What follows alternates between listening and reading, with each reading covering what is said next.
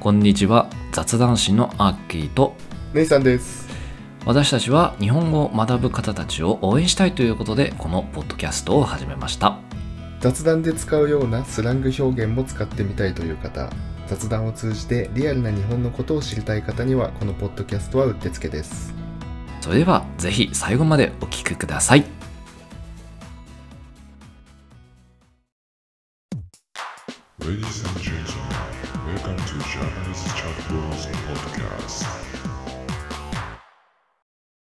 改めましてこんにちはアッキーです姉さんです。今日のテーマは吉野家です。吉野家はい、知ってますか、キーさん。はいもちろんオレンジ色の看板、オレンジ色の看板ですよ。アッキーも知ってる。まあ、会社の近くにもある吉しね野家ですそうだっけあ、そっか。俺知らないとこか。うんはい。 まあね、吉野家何かと言いますと、牛丼屋さんですね。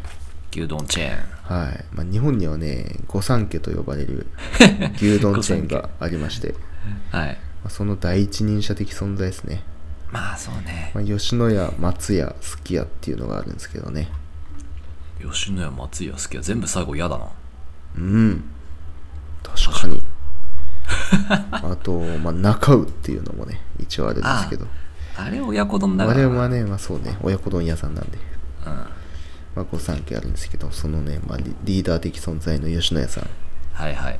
はいちょっとね紹介しようかなと思いますわうんお願いしますまず吉野家がねいつ誕生したかっていうとうん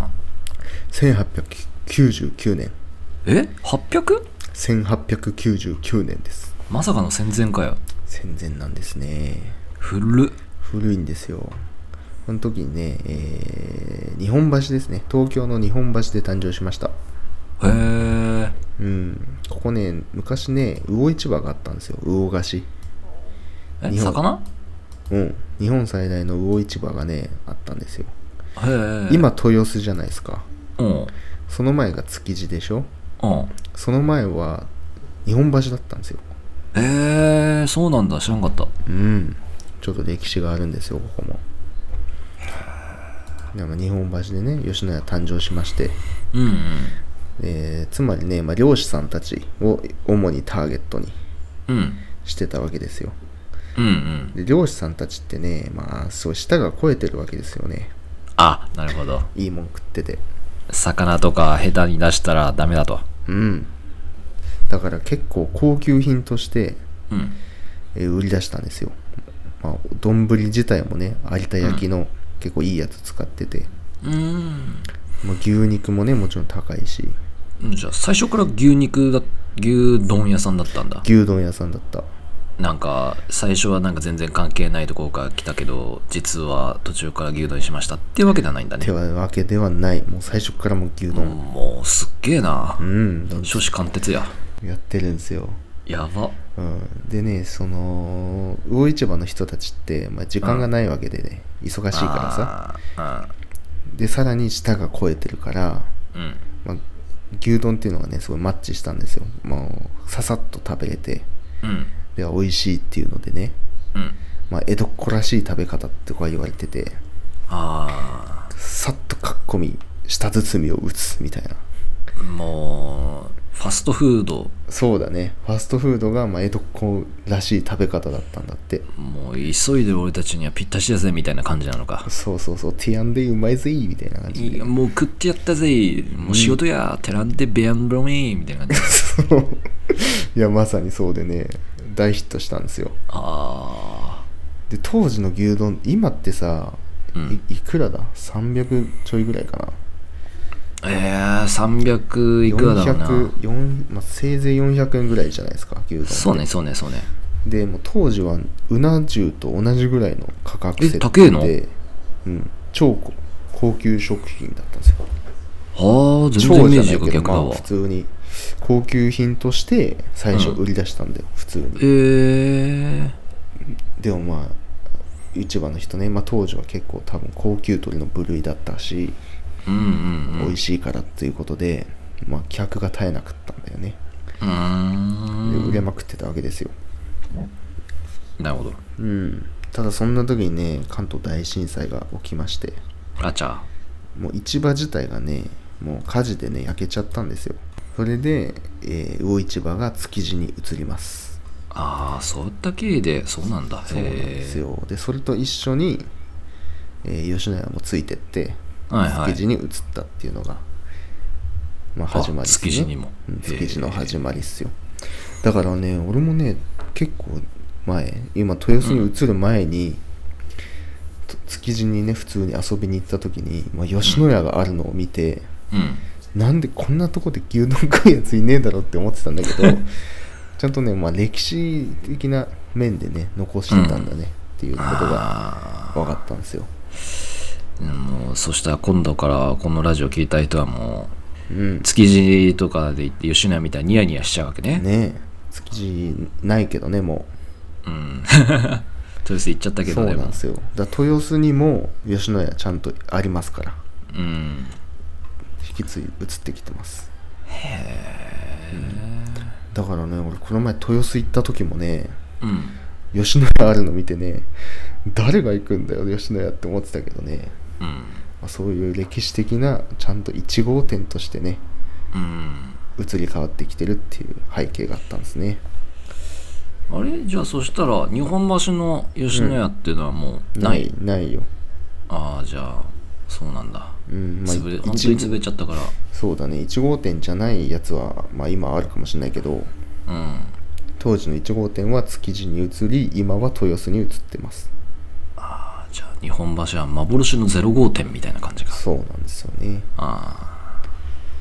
まあ、豊洲市場内のね吉野家あのいつも空いてるんでおすすめですよあまあなでしょうね、多分あの働いてる人が行くんだろうねうん、うんうんこんな感じの吉野家ですよ、うんまあ、海外でもね人気で牛丼そうビーフボールって言われてああそのままあ、まやな牛丼ってそのまま名前ついてたりもするけどうんビーフボールがうん伝わりやすい千1975年にはもうアメリカ進出を果たしてますねああすげえへえコロラド州デンバーにねうんあ海外1号店がオープンして今も人気だね普通に空港とかよくあるしねああ人気なんだううん人気人気ーん安くてうまくて早いから味付けとかは大丈夫なのかね味付け一緒だと思うよなんか海外好みになんか合わせてとかそういうのはしてないんだあーまあ多少国によっては変えたりするかもね、うんうんうん、でもなんか同じじゃ同じっていう聞くけどねじゃあ海外の人にもうん食べやすいような感じなんだねうんうーんそうなんですよでさらにね快進撃は続きましてまだ1982年に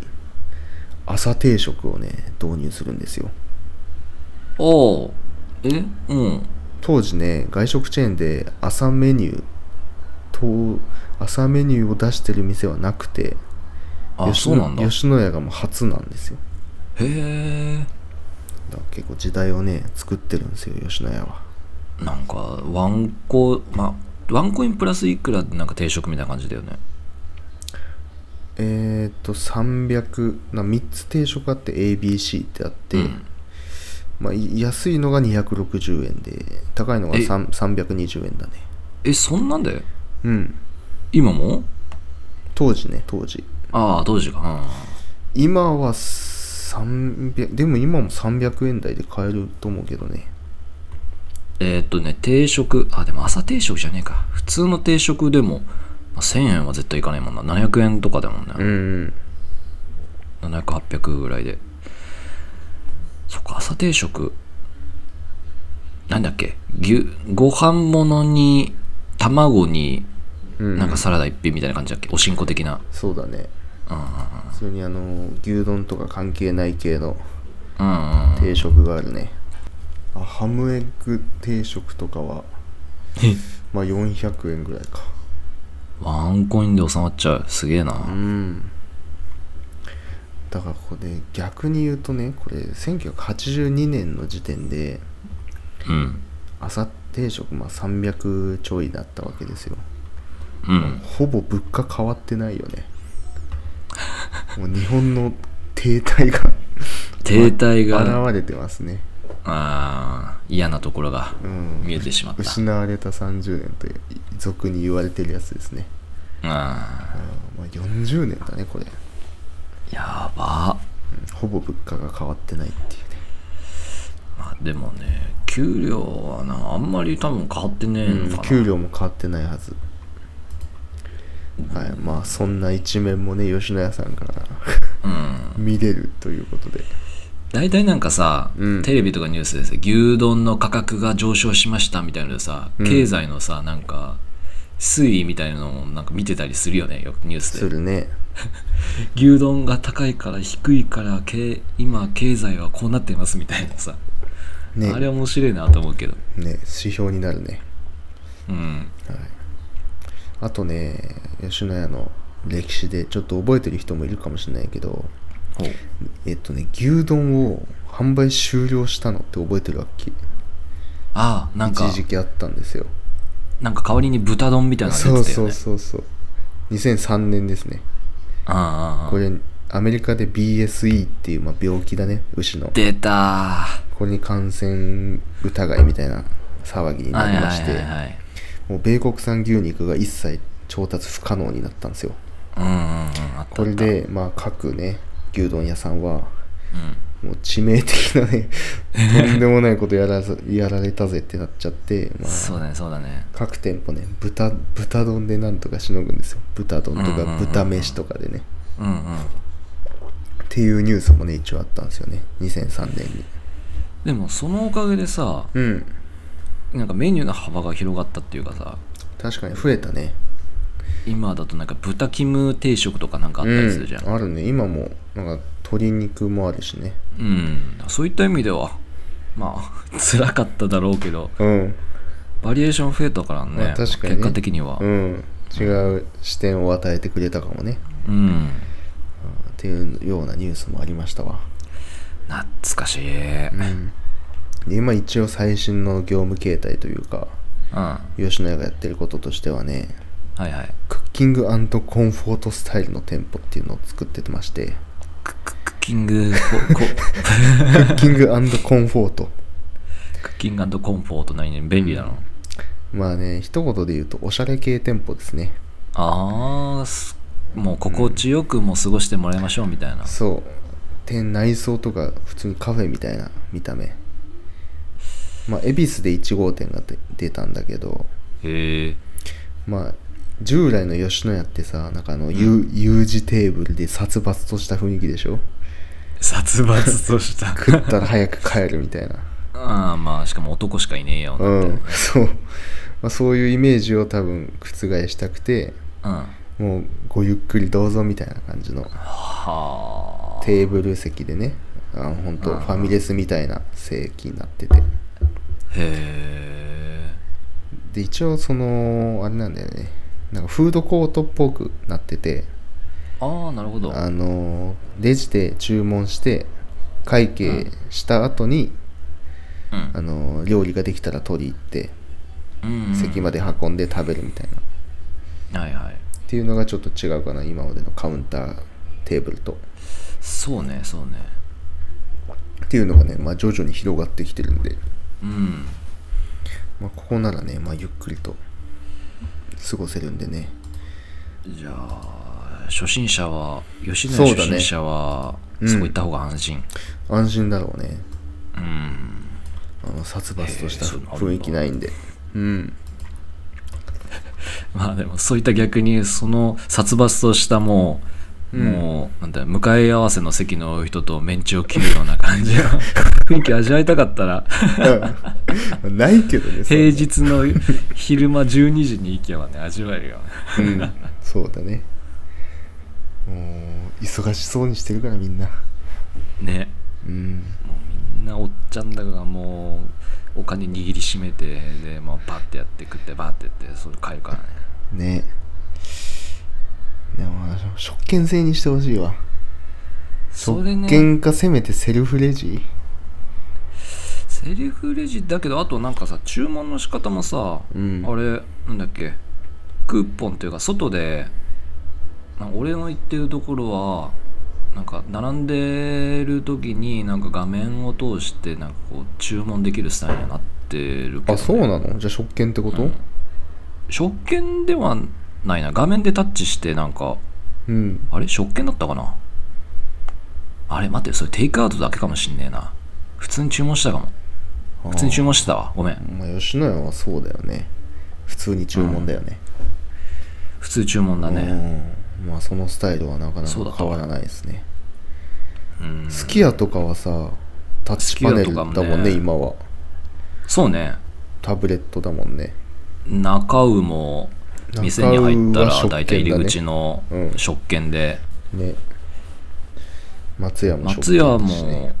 昔から。ね松屋の食券確かにカレーとか食う時もそうだったななんだろうねこだわりがあるのかね吉野ねえ。まあ、お金がね、あれじゃないし、導入費用とか、そういう兼ね合いじゃないかな。あーサイゼリア的なうん。まあ、機械をね、置かなきゃいけないわけだから、ままあそうだよねあ、そういうのがあるんじゃないかな。導入費もあるし維持費もあるし、そうだねなるほどな、うん、はい。まあそんな吉野家ですが、はい紹介としてはこんな感じですかね。はーい